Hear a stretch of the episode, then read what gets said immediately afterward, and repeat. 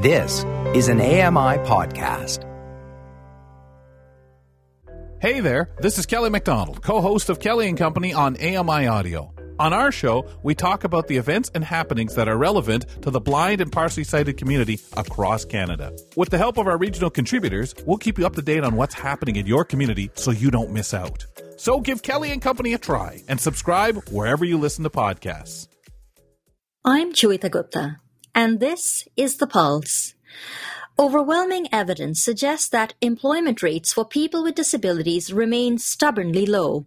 Despite people with disabilities achieving high levels of education, it can be challenging to line up related work experience and ensure career advancement. There are, of course, a number of systemic factors for this. Biases in the hiring process, stigma and prejudice based on an applicant's disability. Hence, it is incumbent upon businesses and companies to work towards changing their practices, policies, and culture. But there's also a corresponding need for disabled job seekers to find a way to network with mentors in their chosen field and make those valuable connections which ensure employment opportunities and advancement. Today, we discuss disability, employment, and networking. It's time to put your finger on the pulse.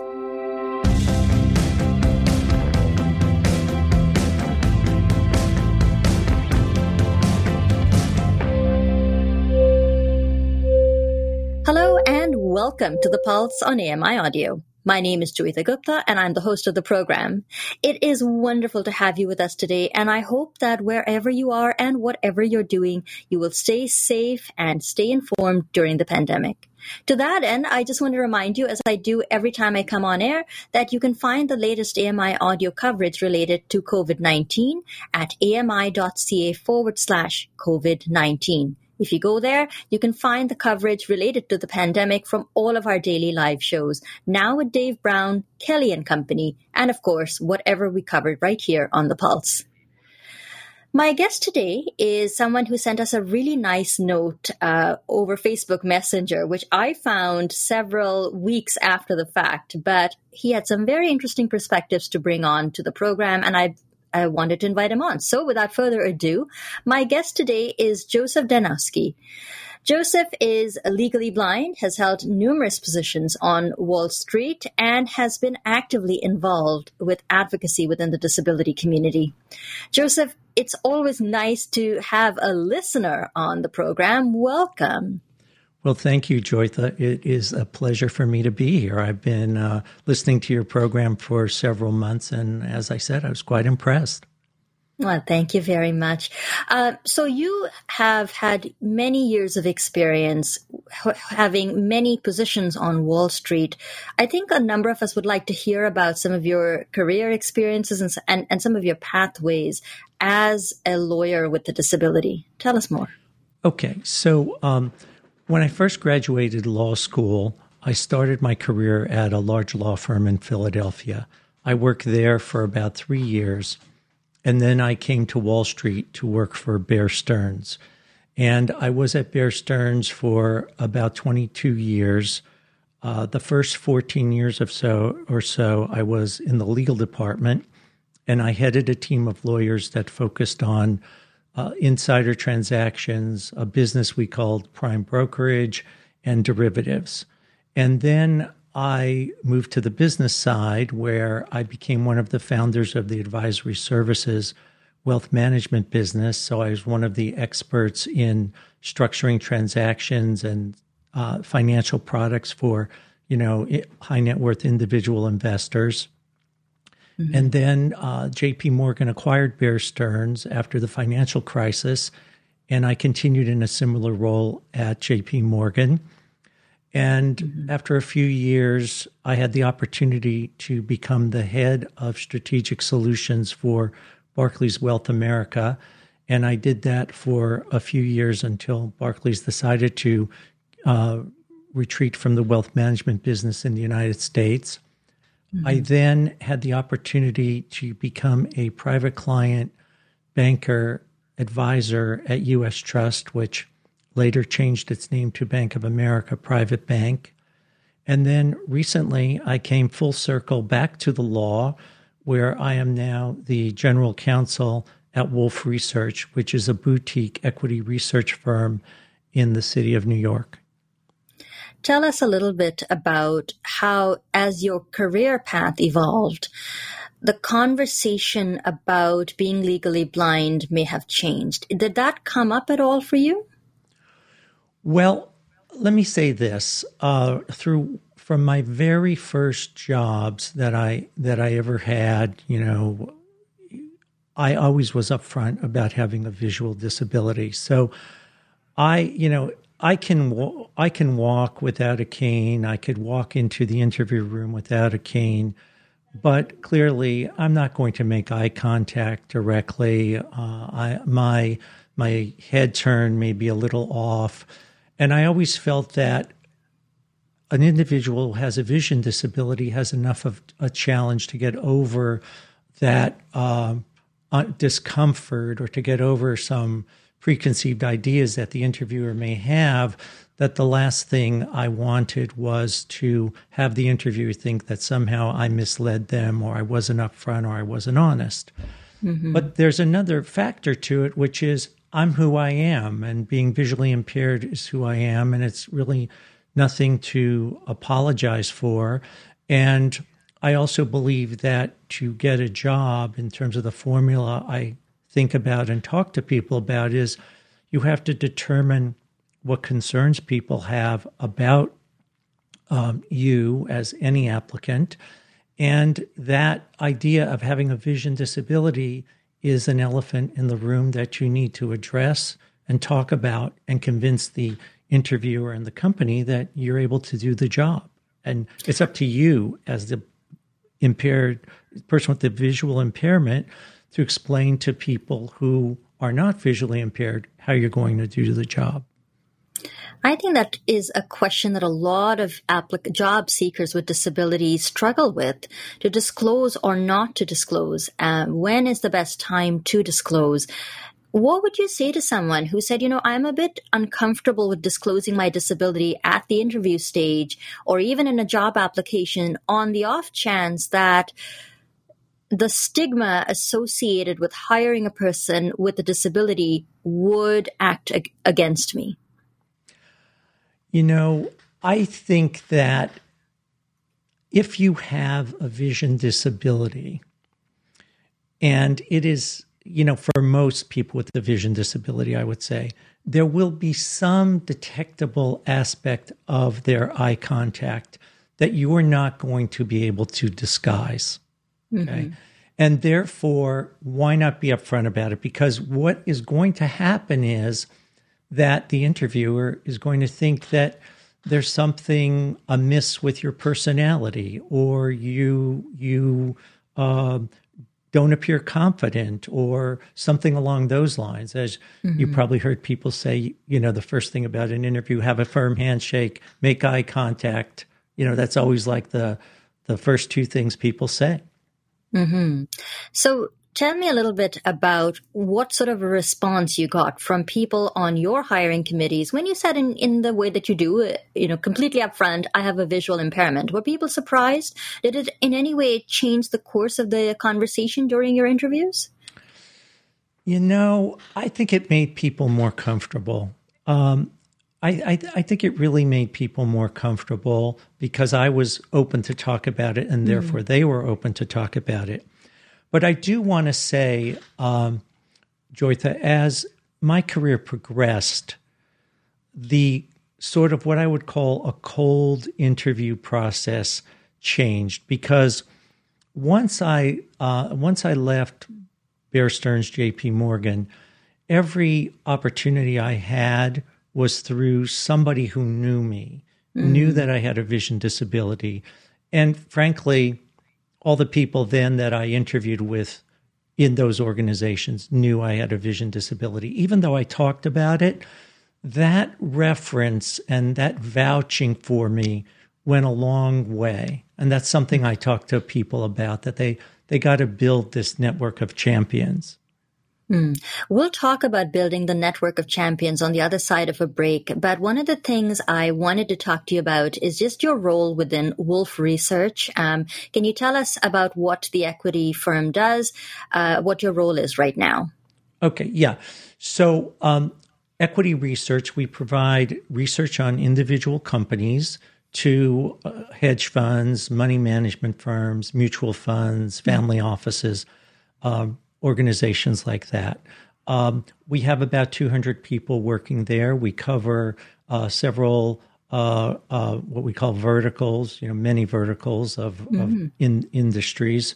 Um, and what I do as the general counsel is I touch on a little bit of everything. So it could be everything from the regulatory side, you know, what what the aspects of dealing with SEC rules might have on our business, employment contracts, dealing with outside law firms, law firms in, in sometimes in different countries, um, and then the everyday things that come up in the operations of the business, contracts relating to IT services, uh, you know, uh, vendors we use for uh, payroll, things like that. Mm-hmm. So basically, I touch on every aspect of the business. Well, aside from you know being employed and having this long career you're also very active within the disability community uh, doing advocacy work on behalf of people with disabilities.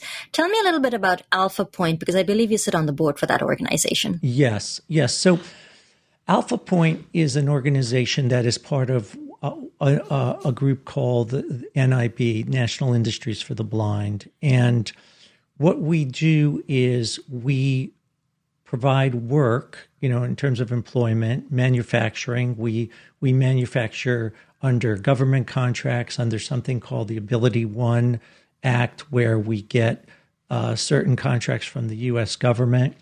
We independently seek contracts to manufacture, let's say, items for the military, such as tourniquets. Uh, we also work in the service area. So we train people how to use computers, how to use technology. We also have unrelated government work where we uh, have call centers, where we run call centers, let's say for some colleges under uh, under separate contracts, and then we have some contracts with um, the you know some corporations like where we might uh, cut rolls of tape and distribute that or other mm-hmm. office supplies and things like that. But what is really uh, interesting to me with this is that we are trying to create a situation where people can have jobs and and when I say what I, what I what I mean by that is uh, everybody can't do the same kind of job. You know, some mm-hmm. people aren't meant to uh, do work on a computer or what I would call the gig economy type work. Some people want to do things and make things with their hands. Some people mm-hmm. want to work in a call center and work on a computer. And we offer those opportunities, but we also look for ways to move people up. Maybe somebody who starts out manufacturing could move into a management role and supervising that manufacturing. Mm-hmm. Or somebody in the organization may say, you know what, I want to reach out, I want to move from here into a private sector opportunity. So we also provide that kind of placement as well. Uh, if I didn't say from the start, we operate two uh, locations one in Kansas City, Missouri, and one in Queens, New York. We have mm-hmm. about 200 people in Queens or so. Right. Joseph, one of the things you talked about that I really wanted to spend some time on is this idea that many people with disabilities fail to establish the social networks or the mentorship networks that are so valuable in achieving career goals. Why is it that people with disabilities find themselves at such a disadvantage? Well, I, I think one of the reasons is that from the beginning, many people with disabilities are not in the mainstream of the workplace to begin with. Mm-hmm. Uh, they are not able to participate in things like uh, being part of a country club and being able to go on uh, a you know on a golf outing. they have, you know, issues in terms of going into a crowded room or an event and recognizing faces and developing relations in that way. I think those kinds of things uh, get in the way. And I think that, you know, people sort of have to learn how they got to get to the same networking place that people who are sighted can be in. Mm-hmm. When they talk about women in the workforce, one of the arguments that comes up frequently, you must have heard, is about the glass ceiling and how women just don't seem to be able to achieve a level of success in their careers. Do you feel there's an element of unconscious bias when it also comes to career a uh, career advancement for people with disabilities?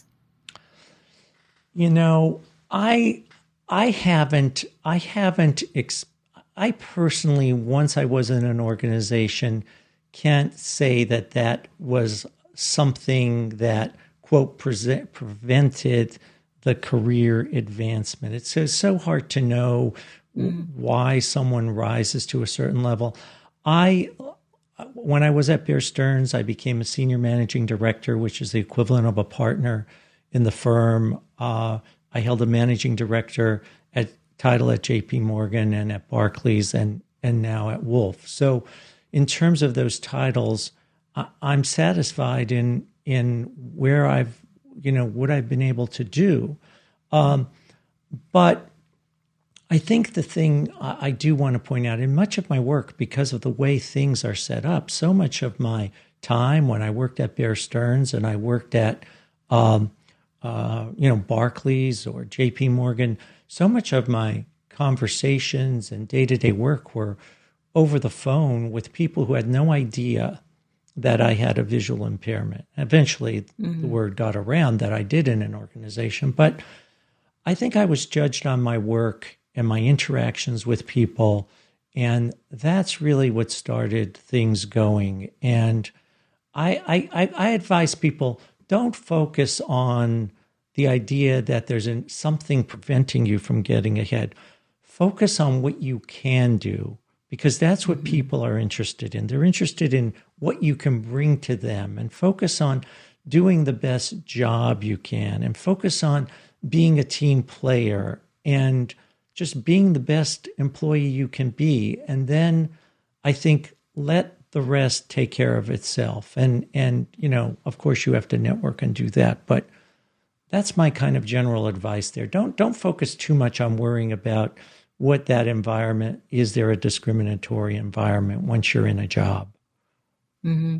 And yet, you know, just to push back a little bit, a lot of the conversation as it relates to people with disabilities in the workforce does get couched in terms of discrimination or in terms of laws that require equal opportunity in hires.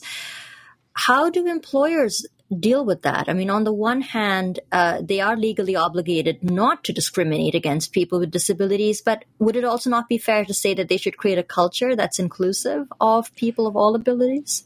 Yes. And I do believe that companies can do things in in that area. You know, uh, I thought about that. You know, uh, uh, uh a little while, like maybe two years ago, I had a preliminary conversation concerning an opportunity to be a uh, director of disability inclusion in a company. And I talked about some of the things that I thought companies needed to do consistently as a policy.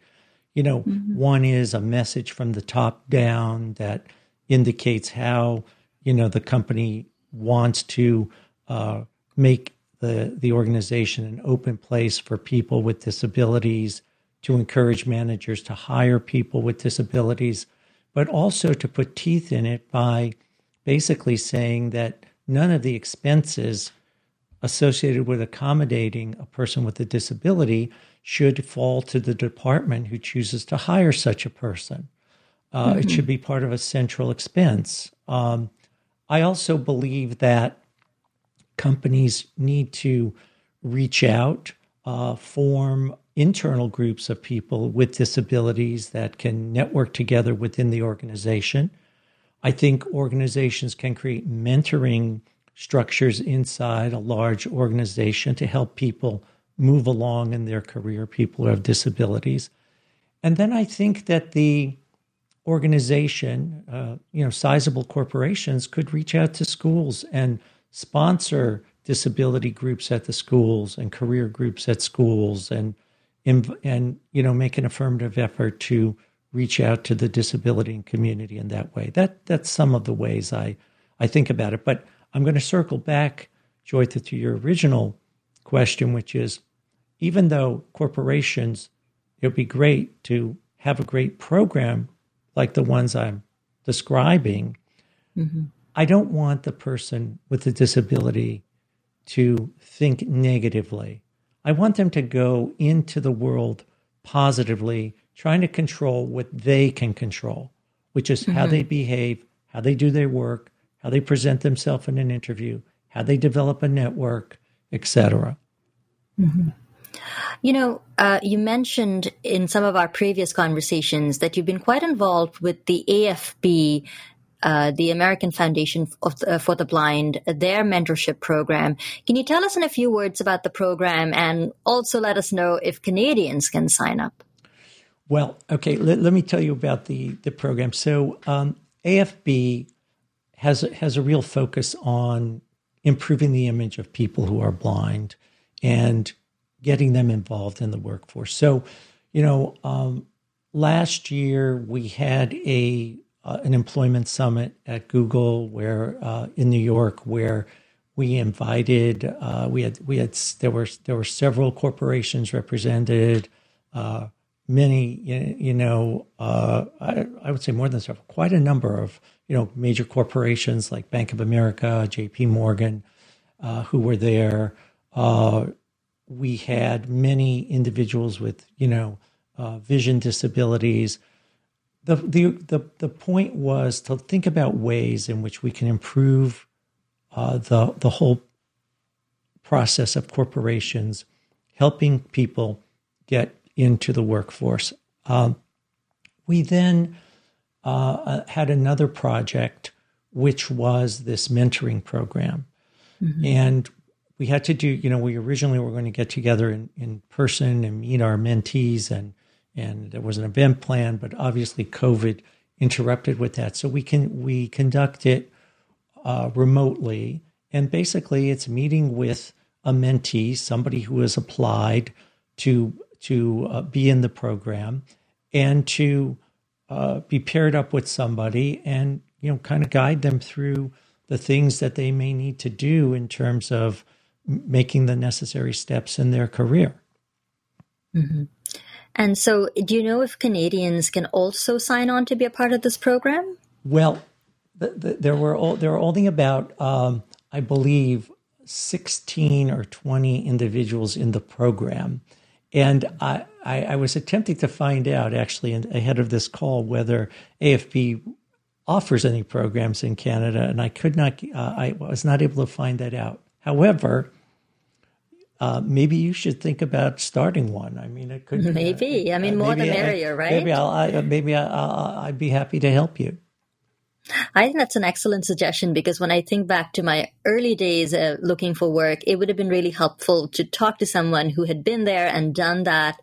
Um, take, you know, I'm sure you can think back uh, with a degree of nostalgia to your first day on the job, maybe your first ever job interview.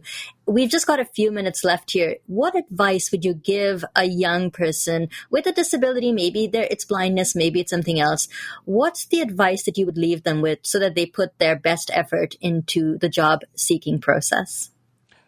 Be prepared understand every question anyone's going to ask you. It's not rocket science to figure out what questions you're going to be asked. Just reverse your roles in your head, and you can easily come up with a, a, a list of questions. Rehearse those questions so that you understand and answer, so that you really understand yourself. Um, understand what the needs of the organization are. And in some ways, understand that it's your responsibility to promote yourself. It's your responsibility to think about how you're going to help move that interview along as opposed to sitting back and waiting for the questions to be asked and answered and then leave. Mm-hmm. Well, I think it's been really wonderful getting to know you and speak to you about some of your work and accomplishments. Just before I let you go, how can the rest of us keep up with your work? Do you have a Twitter handle or a Facebook page where we can go? Oh, well, I am on LinkedIn and uh, you can find me there. Uh, I do. I have a Facebook page. You can find me there. Joseph, thank you very much for being on the Pulse today. It was a pleasure speaking to you. Thank you so much. That was Joseph Danowsky, a legally blind lawyer and disability advocate who shared some of his experiences and tips for job seekers with disabilities. If you missed any of my conversation with Joseph, you can catch it on your favorite podcast platform. As we wrap up here, I just want to remind you that there is a lot of value in some of the things that Joseph said today, especially about being a job seeker with a disability who can bring value to a company just by being there. So it's important in an interview situation to be forthright about your disability. At least I think that's a good idea. And try and answer questions from interviewers and other prospective employers. It's not that I'm saying that people with disabilities have the full responsibility to make sure that workplaces are inclusive. You need allies at all stages and in all places within the company, but it doesn't hurt as a job seeker with a disability to put your best effort in. I hope you'll check out ami.ca forward slash on the pulse. I have a lot to think about in this interview and after this conversation, and I'll make sure to write out a blog post corresponding to that, which you can go ahead and read. I'd like to thank Joseph Danowsky for being a guest on the program today. Nasreen Abdul Majid is our technical producer for the Pulse. Andy Frank is the manager for AMI Audio, and Paula Deneen is our technical supervisor. Thanks a lot for listening and have a wonderful rest of your day.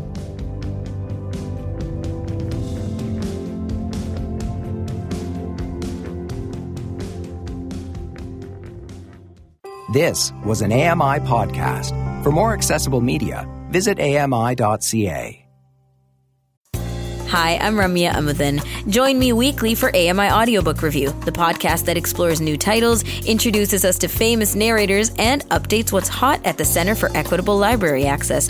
Download episodes of AMI Audiobook Review from your favorite podcast provider.